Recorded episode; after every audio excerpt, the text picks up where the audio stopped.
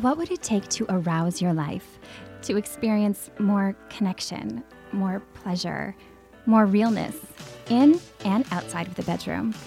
I'm August McLaughlin, and this is Girl Boner Radio.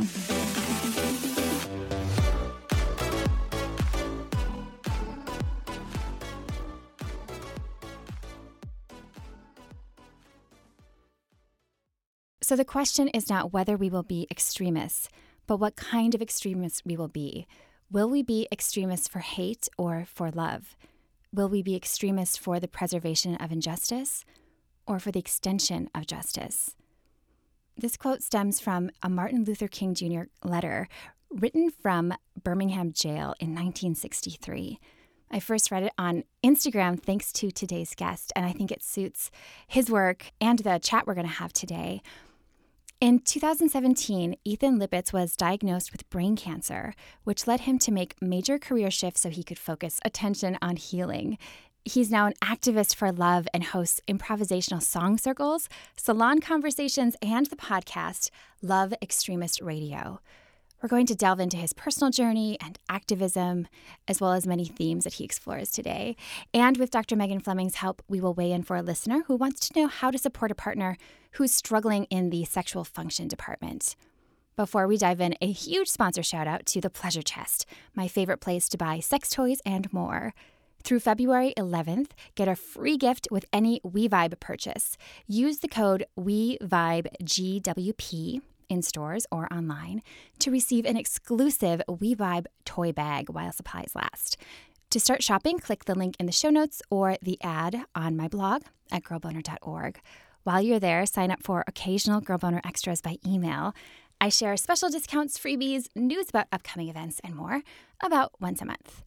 I'm so pleased to have you here, Ethan. How are you doing? I'm doing well. Thank you for having me. I'm really curious about what you learned about sex and sexuality when you were a kid. Ooh, so that's an interesting question because I'd say learned. Mm, it, it, I often think about school, and that leads me to health class. And that wasn't my first foray into sex and sexuality. I remember having a um, p- tongs that we used to get hot bread out of the toaster, and I remember asking my brother where the vagina was in the tongs, as if they were two legs. And I was like, "Is it on the front or is it in the inside?"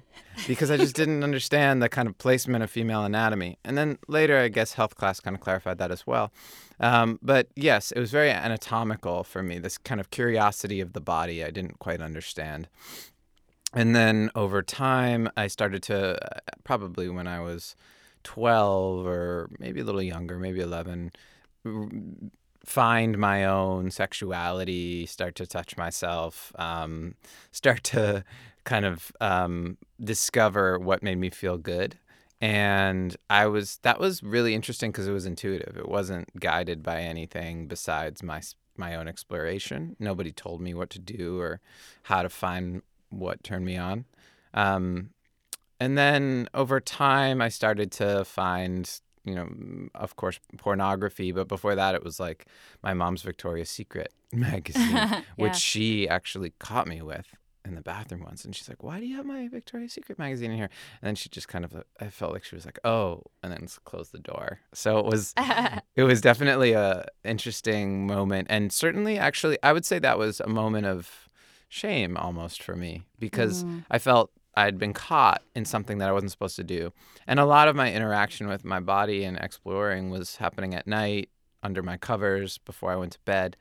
And that, again, is like being in the dark. And I think so many of us, especially men in my, you know, eh, that might be in their 30s and are, you know, have gone through kind of pre and post internet sexual education.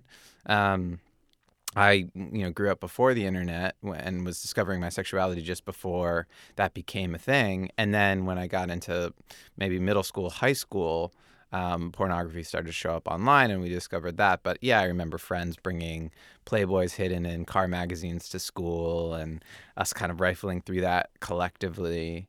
And also being with friends, discovering porn and like clicking on images that we would look at together and be like, oh, look at that, click on that. Because even having an internet connection was kind of like a singular thing in one house. So you had to kind of gather around the computer like it was a fireplace.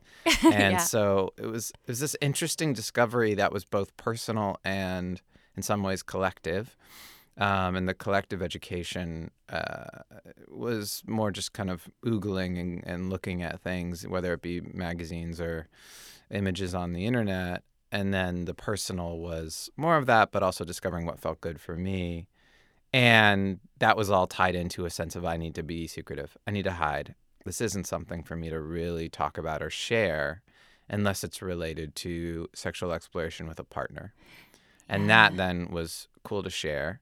And I remember one of my closest friends in high school was like the first person in freshman year to like Mm, get a blowjob. And he had a girlfriend in New York, and it was this big deal because we grew up out in the suburbs of Boston. And it was like, oh, she's in New York. So They're you all like, talked about this? Because Yeah, I like never he- heard about blowjobs. I actually asked a high school teacher what a blowjob was. oh, nice. Yeah, because I asked a when I was I was in marching band for a year, and I I heard blowjob and I was like, is that mean?" I knew I thought this seems like it's sexual, but like, do you blow on like blowing? Like I don't know if it's because you know I'm with a bunch of people who play instruments. Right. It's how you, you blow on clear things. your spit valve, right? Right, exactly. Yeah. It must be that.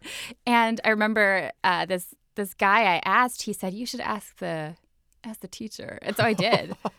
Nice. Yeah, yeah. But I I had never heard. I mean, no one around me. Like when I started having sex, I thought I was like the only one. Yeah. So was it just common knowledge that did everyone find out? Oh, blowjob. It was kind of, I guess we knew what it was before, um, but he he was like the first in our group of friends, and it became kind of a rumor around high school freshman year, and uh, we always had this perception that other cities were more advanced, right? So if you lived in the inner city, like if you grew up in L.A. or New York, you were probably doing more sexual activity earlier, and that might may or may not have been true, but we had this perception that that was the case, and certainly that was verified by my friend who came back from a weekend in New York with his girlfriend and had his first blowjob, and that was like the talk of high school. and then eventually things continued, and more people experienced more things, and some folks got you know paired up and started to explore more. But for me, it wasn't really until my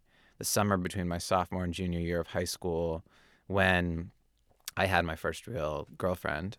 And I had a friend actually tell me before, like, sit me down before we really hooked up and was like, okay, this is how you touch your breast. And like, it was a really funny, Your little weird- impromptu sex ed on the yeah. school he was like, yeah, just like, you know, put your finger like around the areola and then like get to the nipple. Areola, very technical. Yeah, Did you or do he, it? he- he was like, yeah, like do like, yeah, I think so. I was like, it was Going like a very like navigating a labyrinth in my mind, and it was this whole process. But yeah, that's so funny. interesting. yeah, I'd love to talk about uh, your health journey yeah. uh, on a related topic here. Um, so, you, you were when you were diagnosed with cancer. Could you tell us about your life leading up to that? I know you were had a very different career path at that Mm-hmm. time. Do you remember what life was generally like, like the weeks leading up? Mm. Well, so there's a couple things going on in my life at that time. I had been working at a custom apparel company that I built with a co-founder um, initially at in college, and then I brought it to Los Angeles. And that's something that I had been working on since 2006, 2005, and had evolved quite a bit and had some ups and downs, and recognized that my passion for the original mission had faded, and I we had evolved quite a bit out of that, and so I was struggling to go to work every day. I was showing up and bringing my energy and my spirit to the company and doing a lot of sales work and really trying to help it grow, but ultimately my passion wasn't there. And simultaneously, I noticed I had been losing over the course of that previous year function in my right foot and leg. Like I was kind of limping and I felt numbness and it was a strange feeling of just not sure what was going on, but I felt like I needed to get it checked out. So I had an appointment with a podiatrist to go have someone look at my foot. And I had just invited uh, my partner at the time, or kind of someone I was in a long distance partnership with, um, kind of, it was kind of off and on, to come and live with me. And so she said, okay, let's give it a try. And she was kind of unsure about the relationship, but she was open to trying it. And she had a son. And so she and her son came and had moved in, and they had just come back from spending, I don't know, maybe two, three months in Ibiza, where she would go every summer. So it was the end of the summer, or actually, no, it wasn't. It was it was the beginning of the summer, it was around June, so it was end of the spring, and she had been there for a few months in the spring, and was settling in, but it was still kind of unsure, you know, how we were feeling about being in the same place, and it was new days, and her son was set up in a room in the front of the house, and um, I got quite sick, um, and we actually went out that night and I noticed my foot was being abnormally uncomfortable and I wasn't sure if it was my shoes because I was wearing these kind of thin shoes or what was going on but I got super sick when we got home and I had actually been sick all day. I was at work and I, I came home from work early because I had this fever and it was like oscillating between hot and cold all all day and I got in bed that night and uh, my partner slept with her son because she didn't want to get sick and in the middle of the night, I'd been having a hard time falling asleep. I was kind of taking the sheets on and off me because I was having these sweats and these, um, then getting freezing and having to mummy up. And I was in mummy mode and I finally fell asleep. And then all of a sudden, I was awoken by what felt like a muscle spasm where your leg just tenses up, you know, like if you're surfing and like a Charlie horse. Exactly. It was like a Charlie horse in my leg. But then it started to like drift up to my thigh and then it drifted up to my entire right side actually and like basically felt like this wave of um, being stuck and frozen up my right side and then moving down my left side. And i felt my back start to arch and i had totally lost control of my body and my body was just literally spazzing. And I was just like what i don't know what to do. I need to fall off the bed. I, I need to alert Cassandra, my partner at the time, that I was having a major issue mm. and I didn't know what was going on. And so somehow I lost consciousness, but I also fell off the bed. And it might have happened at the same time. I feel like I was aware of falling off the bed. And as I hit the floor, I went unconscious. And I awoke to her kind of running into the room, kind of helping me regain consciousness, helping me breathe, and calling the 911 911 um, and some fire department folks came and they tried to rouse me. They helped me break my fever with a cold towel and said we got to take you to the hospital. And i said no way. I'm not moving. I felt like if i were to move i would have just thrown up all over the place. I was super nauseous. And so they said okay we're going to leave. So i signed a waiver and let them go and somehow got back in bed and, and slept for a little bit um, and then the next morning we went to urgent care on the recommendation of some friends because I wasn't sure what had happened. I wasn't quite sure what was going on. And by that morning, we kind of recognized, okay, I, I think I had a seizure last night. So something's up. That's we, interesting that the uh, when you called 911, that you weren't given, like, no one said, we think you're having a seizure. Yeah, they weren't sure. Yeah. They weren't sure. Um, they thought maybe it was a seizure, um, but they didn't have proof. Yeah. Um, because they didn't experience it, and I had just kind of broken from unconsciousness and fallen out of the bed, so it could have been other things maybe, but uh, they may have mentioned that. But anyway, I went to urgent care and they rushed me through because I showed up with a you know saying I had a seizure last night, and that happens to get you uh, back get quickly, you quickly into the front of the line. Yeah. And I got a CAT scan, and they found a tumor in my brain. And the lovely doctor at urgent care said, you know, it's like a piece of flan. We'll just open you up and scoop it right out, and you'll probably be awake for the procedure. And all that was a little crazy, but it sounds so everyday. Like, right? Oh, it's a cold. Here's some Kleenex. Basically, we'll just scoop it out like flan. Yeah, which in some ways maybe was the right approach because she didn't make a big deal of it and I kind of appreciated that. Yeah. And the other other ways was weird, but you know, I have a different relationship with flan now. I bet you do.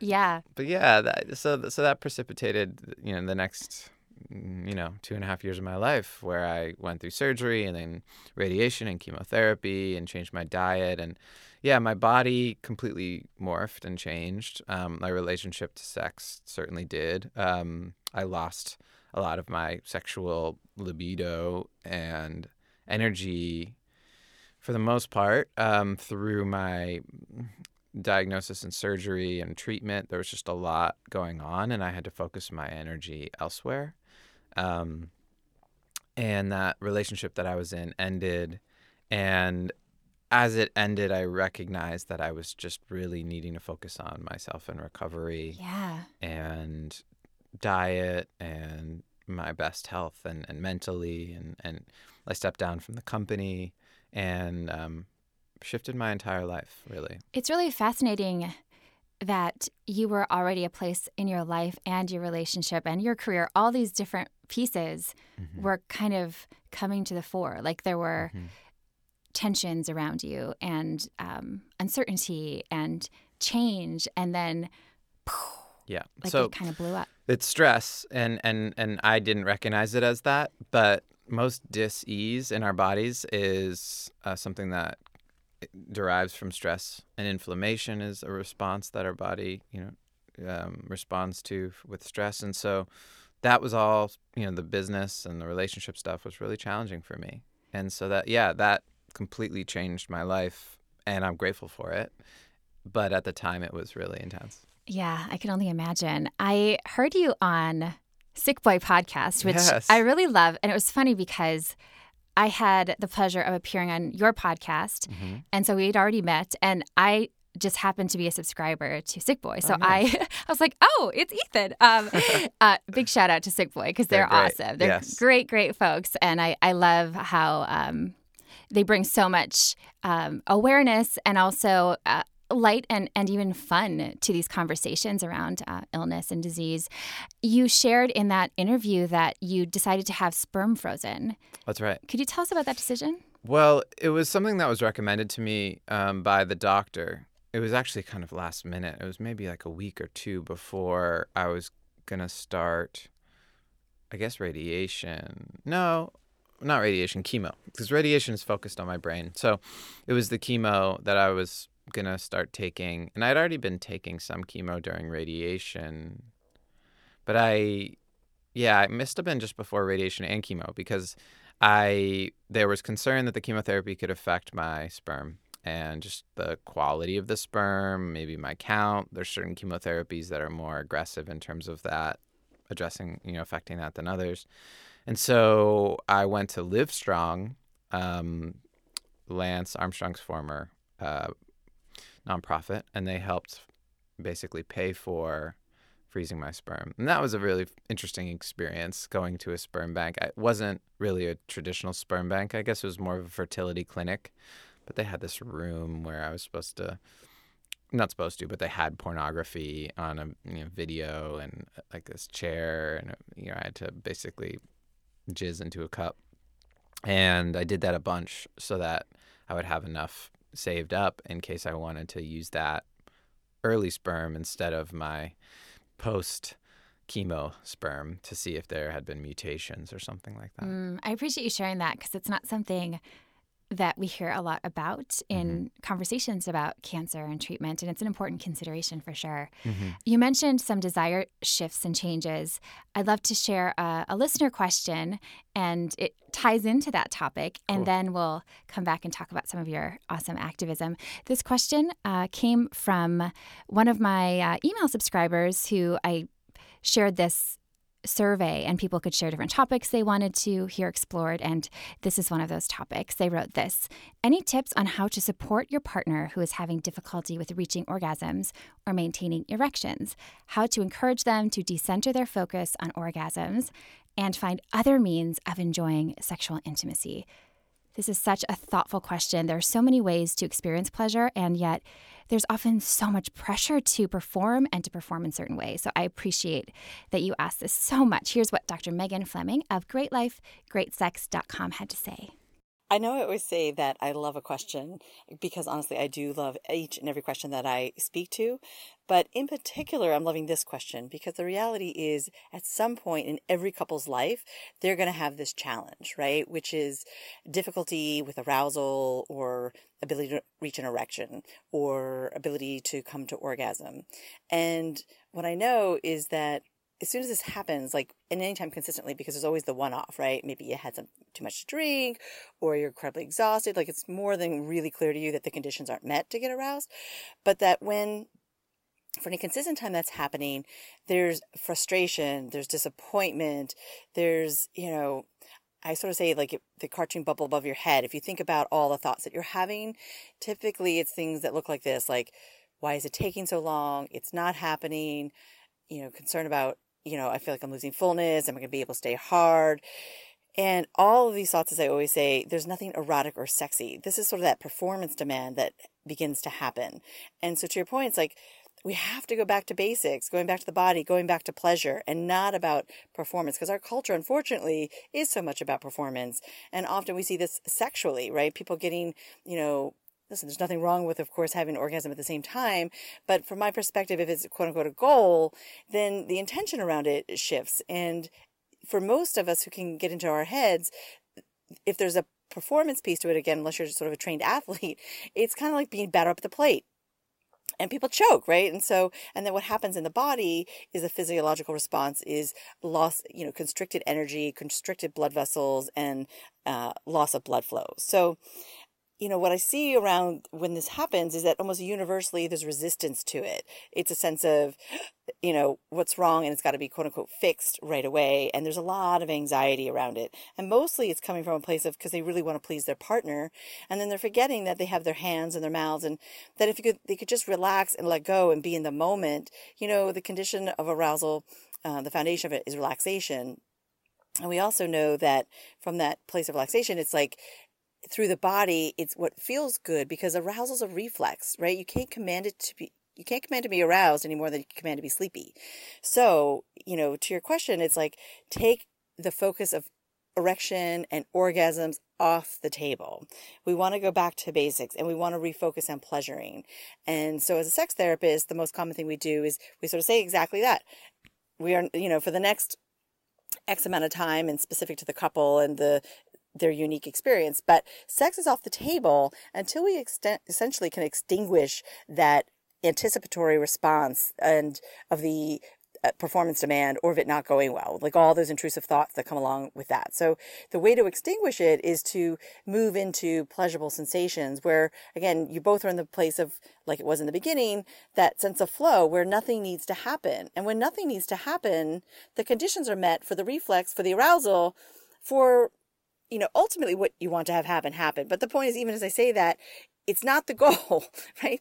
It's just, it's what will naturally happen when you get out of your own way and out of your own head and you create the conditions of, again, giving and receiving pleasure. And so, um, you know, I often say that the biggest sex organ is our mind, but that equally our biggest organ is our skin. So the whole idea here is head to toe, explore each other's bodies and your turn ons. You know, is it the nape of the neck, the lower spine, the inner thighs? You know, for some, it's even for in Tantra, sucking of the big toe. And so, although I know that's not for everyone, when's the last time you sort of head to toe explored turn ons with your partner? So, that's really what I'm inviting you to do is again, going back to basics, back to pleasure right now, any penetration, even when and if he gets aroused, right? Because he might be like, because he's aroused and excited about it, he wants to move quickly to penetration. I sort of refer to that as they want to use it before they lose it. And the reality is, it's such a setup because um, it's it's almost like when someone has a morning erection. They may be erect, but erect doesn't equal aroused per se. That's a physiological response, and so it's really about taking the time, knowing it's not it's not fragile. By this I mean you don't have to quote unquote use your erection every time you have one. It's like, oh, there it comes, there it goes. And as soon as you're more relaxed about it and knowing that you don't have to do anything, then that's when and you're consistently getting aroused. At some point, we would move and change to allowing into sort of the central touching and exploration, some genital stimulation. But again, initially, again, hands and mouth pleasuring and not in any way penetration. So it really is sort of a progress of, in a sense, what we refer to as systematic desensitization. It's really whenever there's anxiety, we want to engage in a like a low level of that behavior that creates some anxiety and pairing relaxation with it. So that's certain the value of taking it off the table.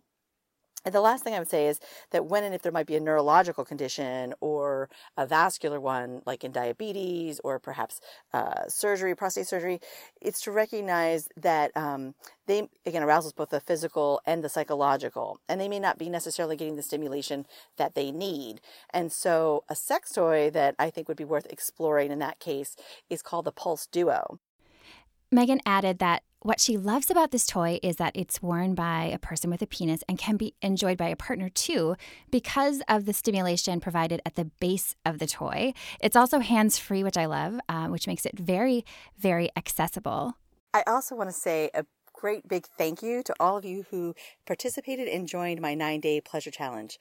I can tell you it was a ton of fun and I really enjoyed getting to connect with you and, you know, a number of you private messaged me as well as you know, responding to your comments on the Facebook Live. So, you know, it was so much fun. I just wanted to let you know I'm definitely going to be coming up with another challenge soon. So definitely stay tuned. Thank you so much, Dr. Megan. I really loved the point she brought up about just because you are physically aroused doesn't mean you're emotionally aroused, uh, and and really exploring other um, ways of experiencing pleasure that we might not have considered before what came up for you when you were hearing that? Yeah, I definitely relate, and and that kind of sense of like scarcity, almost like, oh my gosh, here's an opportunity, I got to take advantage of it. When ultimately, yeah, it might just be physical and not um, energetically. You know, it's not like I'm feeling that. Um, so, yeah, a lot of things came up.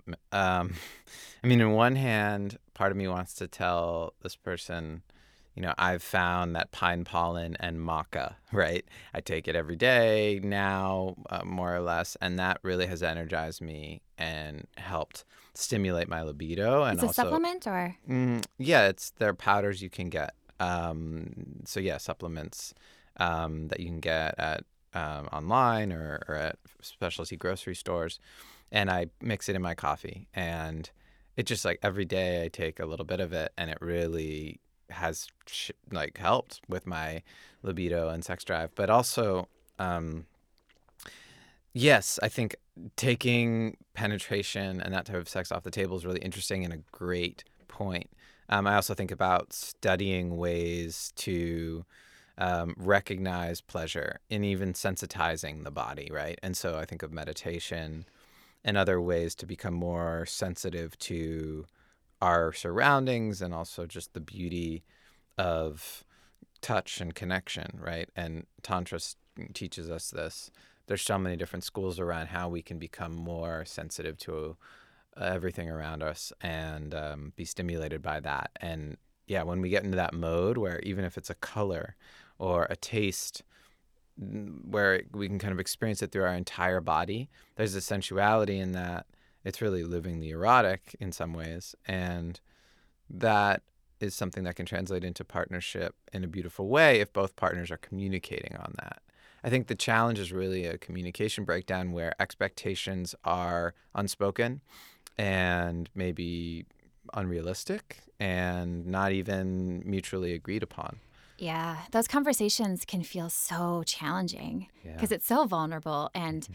we can feel fear or, you know, concern that we'll make our partner feel bad or that, you know, we don't want someone else to feel rejected. Sometimes putting a voice to the thing that we're afraid of is so scary. Mm-hmm. But then once we do it, that's really, it really kind of sets the stage for um, intimacy and, yeah. and closeness and kind of like lets the air out of the balloon to just, because usually when you say it, it turns out not to be nearly as big of a deal as as we make it out to be in our head. Yeah. And also really checking in with what turns you on outside of the relationship and then being able to articulate, hey, this turns me on. Like, let's bring it into the relationship.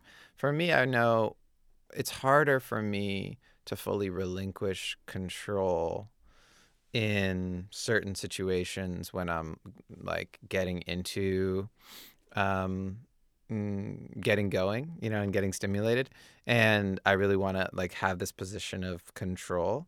And I recognize that that turns me on when I'm able to not only be in control, but I'm getting good feedback around like what I'm doing, right? Mm, yeah. And it's and it's and it's appreciated. And so recognizing that in yourself and being able to be like, you know what, I need to kind of take the reins here so that I can, you know, be in my body and, and Mm. feeling a sense of power in myself uh, Yeah. is, is valuable. Yeah, knowing what your needs are, how to Mhm. articulate them, the proactivity, which I know for you, a really important aspect of love is talking about how it is an action, it's a verb. That's right. Tell us about the decision to pursue love activism. Yeah. Um, so ultimately, when we face our mortality, often, and I had an amazing conversation on my podcast with um, Alua Arthur, a death doula, about this. Um, but when we face mortality, the two most common questions asked are Did I love and was I loved? And I faced my mortality when I got my diagnosis and recognized that love was really blue sky. It was really something that I could focus my attention on as a purpose. Um, it's something that I had been a bit focused on. I had been learning about extremist hate, and I came up with this idea of being a love extremist a couple years before I had my diagnosis, but it didn't really resonate in my body. It resonated in my head. It was a mental thing. And then when I got sick, it was like, oh, okay, cool. This is what this is about. And ultimately, love is going through a crisis right now in terms of how we define it and how we experience it. And many people don't take it seriously. Many people also confuse it with lust or confuse it with romance and Valentine's Day or whatever it might be. And it's been co opted by so many different industries and movies and media and all sorts of things. And uh, as far as I'm concerned, I believe love is a verb, love is an action, it is an intention and a choice. And there's so many other ways to explore it and define it, but it is tied to the belief and the acknowledgement of our history, our present, and our future, both ourselves, our partners in our relationships and our relations, and the world. And a belief in unconditional light and beauty and truth. Um, and that's actually not always light and beautiful. I shouldn't say that. I, I think truth can be really hard um, and really dark.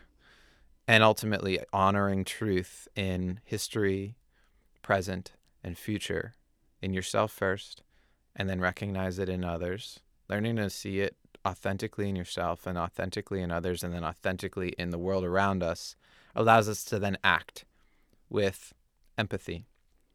And empathy means recognizing the emotions and the connect and, and the connection to emotion and, and being able to empathize and feel maybe some of the emotion that someone else might be going through or the world might be going through or your your own self or your past self, your future self might be going through, but not taking on that emotion.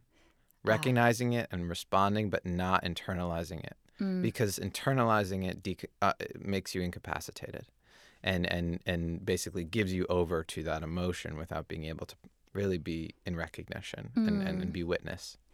I really appreciate all of that, especially the piece about truth. Mhm. When I first learned about your work, I think from Stephanie Michelle, Mhm. she introduced us. And when I heard the term love activist, I was really struck when I went to your website and I immediately saw social justice because sometimes, um, you know, act, I, I don't even know if they use the term activism, but I guess influencer. Let's think about that. An influencer in the love space or the self care space, a lot of times kind of bypasses the social justice and the um, inclusivity and the intersectionality of these ideas. And I felt so much gratitude and I still do when I see your content and when I've I've heard your podcast that you really delve deep into those truths. Um, you know, the ways that that race impact all of these things, the way that all kinds of privilege. Mm-hmm. Uh, was that an intent from the beginning? It's been a learning process. As I started to investigate truth, I started to uncover and recognize my privilege. Privilege is invisible when we have it until we um, unearth it and recognize it, and uh, it's it's illuminated. And privilege is also not earned. We're born with privilege, or it might be given to us over time, um, but it's often not something that um, we can claim as we we earn this, you know. Right. And and so often we we falsely do, but um, ultimately recognizing that the truth of 2020 and of our history is one of oppression, uh, one of um, lack of privilege for so many. And uh, ultimately, we live in a patriarchal, white supremacist, capitalist culture, you know, and reading Bell Hooks certainly helped me. And she informed my definitions of love, which were informed by her and Erich Fromm before her, and also um, helped me recognize the connection between love and activism and how those things are inextricably linked. And if we love ourselves, then we have the tools to love others and we have the tools to love our community and be activists with love. And that then turns to doing that responsibly and with truth. And that means not bypassing and not avoiding and not running away from and not being complicit, but actually addressing head on the issues that are real. Mm, yeah. Yeah. And you do that. And I really appreciate it. And that resonates with me so much the idea that we we don't know that we have privilege until something happens where it's revealed to us, mm-hmm. usually because somebody else does not have that kind of privilege. Mm-hmm. Is there um, experience that you recall where you had your eyes opened up to a type of privilege that you have? Sure, absolutely. I mean, even in my medical process, uh, there was huge amounts of privilege in terms of being able to go to Boston for my surgery. I had to basically find through my relationships the mm, emails of the people that ran my health insurance company, literally like the top brass at my health insurance company, to sign off on my surgery taking place at another hospital outside of their network. Mm. And we'd found the surgeon. The surgeon was okay to do it, but I, you know, didn't have the six figures to pay for this surgery, and the insurance company said they would. But that was extraordinary and deeply tied to the privilege of connection and community that I have. Um, my father having access to medical resources as a doctor and someone that is highly regarded in the field, um, and all of the compounding privileges that have come to us as white, you know, men in this culture. Yeah, that's a powerful example, a life or death example, literally. Mm-hmm. Absolutely. How does all of this tie in to sexual empowerment, especially the self love piece? Mm. Well, I will say that I have had a transformation in terms of how I view my body. And a lot of that is tied to diet and exercise. And that's one other thing I recognized with your listener question. Exercise can be a really amazing stimulant for getting your relationship to your body in a good place um, and also accessing more sexual vigor yeah, um, circulation, getting yeah. blood to the right places. Exactly. So, for example, my partner and I go to Pilates, trying to do it a couple times a week, and it's awesome.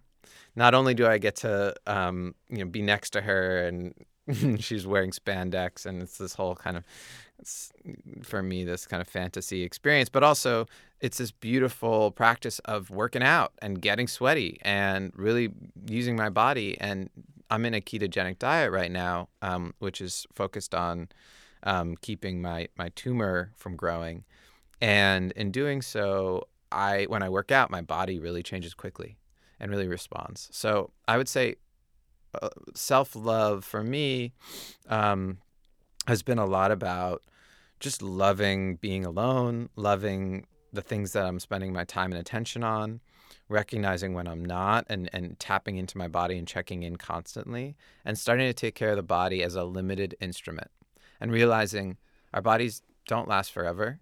We have a limited period of time with them, whether it's, you know, tomorrow it's gone or five, 50 years from now, 500 years from now, whatever it is. And it's, it's not going to last forever. And so just treating that body with the most respect and care I can then translates into my sexuality and my partnership. And so it allows me to say, you know what, I'm not going to share this body with just anyone, actually. And um, my partner now is someone that I plan to spend the rest of my life with. And I met her largely because I was in this intense period of self love and recognizing how much, how sacred the body is and treating it that way. And she saw me treating myself that way and, and being in this space of, um, sacred recognition of my body and wanted to participate in that. That's really beautiful. And you've shared um, on Instagram a bit about your relationship, Mhm. and it really shows, even in your photos of the two Mm. of you. There's a beautiful synchronicity, and you just pick up a vibe of something very real and special. I'm so happy you found that. Thank you. Could you talk about the tension between self-love and interpersonal love, especially in regard to to setting boundaries, which is so important, right, for Yeah. for self-care? Absolutely. Yeah. So ultimately, you can't show up in interpersonal love, in my view, without having a healthy self love. And self love is not just about self care, right? So those are very different things. Taking a bath, getting a massage, working out, whatever that is, meditating, those are all great practices and can contribute to self love. Um, recognizing what lights you up every day and practicing that is certainly self love. And also setting boundaries for that, making time, making sure that you are doing the things that you love to do every day so that when you show up to your partner or you show up to your friends or your family, you're a light, you're in joy, and they're not in any way needed to add to your light. So that wherever they are, they may add to your light. They may also try to dim your light. But this is where the empathy comes in and where you can stand alone independently in your body confidently and recognize where they are, not necessarily let it dim your light, but um, but but show up for them and be present and be loving and be Mm. be there and engage with what they need without feeling depleted, without losing yourself. And so it's really it's a great book called Codependency No More. Um, you know that's a classic, or Codependent No More. And um, there's some other great books on codependency. And I'd say that's a traditional state of relationship, but a lot of people bypass self love and go straight to relational love. Um, and in so, seek things from their partnerships that they can't give themselves. And I am of the opinion that that doesn't make for a healthy relationship long term um, and need to be able to stand on my own two feet. So my partner and I, we have solo retreats, or we make sure we have time to go do things with our friends, and we're not. We do spend a lot of time together, but also, you know, make sure we have our own quiet time uh, for ourselves and for our friendships and for our families and for the things that we want to do and we love. She's ballet dancing right now. I might go on a snowboard trip. You know, I'm- traveling next week on my own. We're- do things you know, independently so that we can come back together and celebrate and find that we can both be generally light each other up more and add to each other's lives because we're showing up full. Yeah, I believe in that so much. Yeah. Having your own individuality and what that brings to the relationship is so powerful Mm-hmm. to be able to, as you said, celebrate it together, share adventures. And I want to add, we both have a therapy practice. That's huge. Um, whether you do talk therapy or meditation or um, somatic therapy or exercise or all of these things, whatever works for you that you truly believe in um, is so necessary so that when you have issues or when you have stuff that comes up, you have other outlets beyond your partnership. Because sometimes you got to take it to your therapist or your best friend or you know a family member instead of bringing it into the relationship. Yeah, amen. I'm with you 100% there.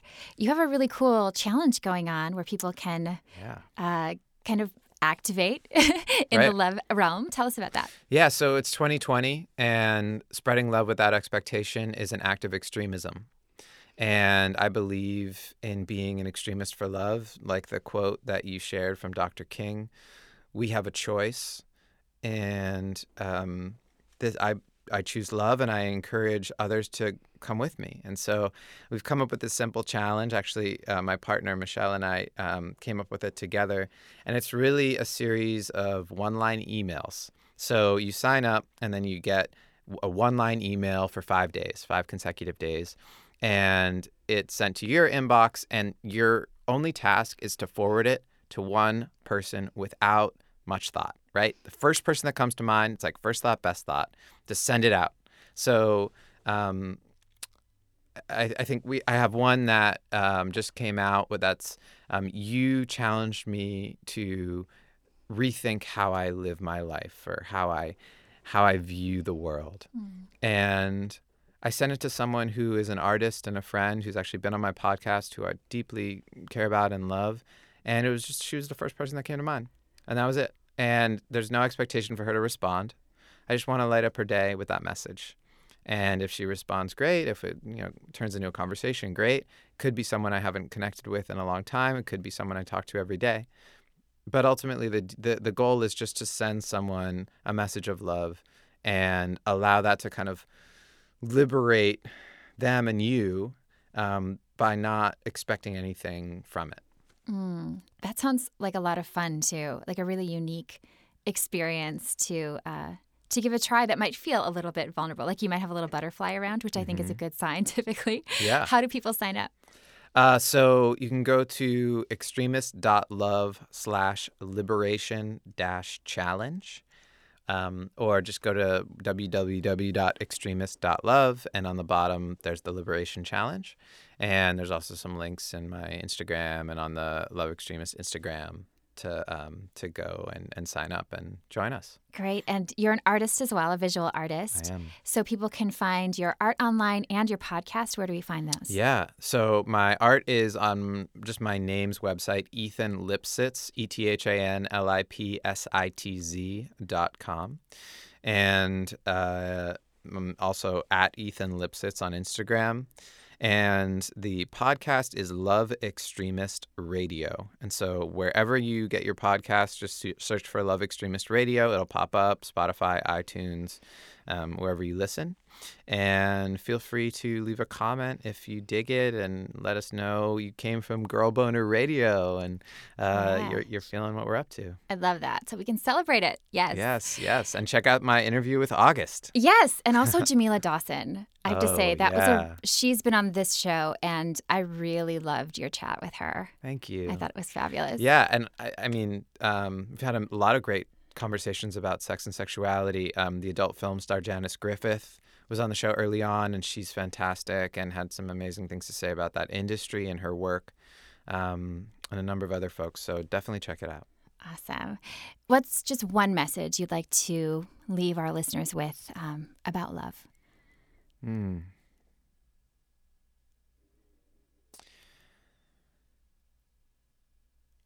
Start taking love seriously and don't write it off. And I would recommend the first step to do that is to start to define it for yourself and then explore what definitions others around you might have because it's a really hard question when I ask people to define love. It's one of these things that we all feel like we feel, but we don't quite know how to talk to. And there's actual great theorists out there, and you can read about it and you can learn about it. And Bell Hooks is a great resource, and there's so many others. And I just think it needs to be taken seriously in our culture because it is an antidote, anecdote for a lot of the challenges we're going through. And it's not all love and light it's it's love and truth, and um, we have a lot of amazing opportunities to work with that. Mm. Thank you, Ethan. Thank you for being here today. Thank you for having me. And if you're enjoying Girl Boner Radio, please do subscribe. If you haven't, you can just hit that subscribe button in whatever app you're listening in. You can also leave us a rating and review. I would love to hear your thoughts. Thanks so much for listening and have a beautiful Girl Boner embracing week. Girl Boner Radio is owned, operated, and executively produced by me, August McLaughlin, with technical producer and audio extraordinaire Mackenzie Mazzell as part of the Period Podcast Network, an affiliate of Starburns Industries. Learn more about the Girl Boner podcast brand movement and book series at girlboner.org and more about Period at periodnetwork.com.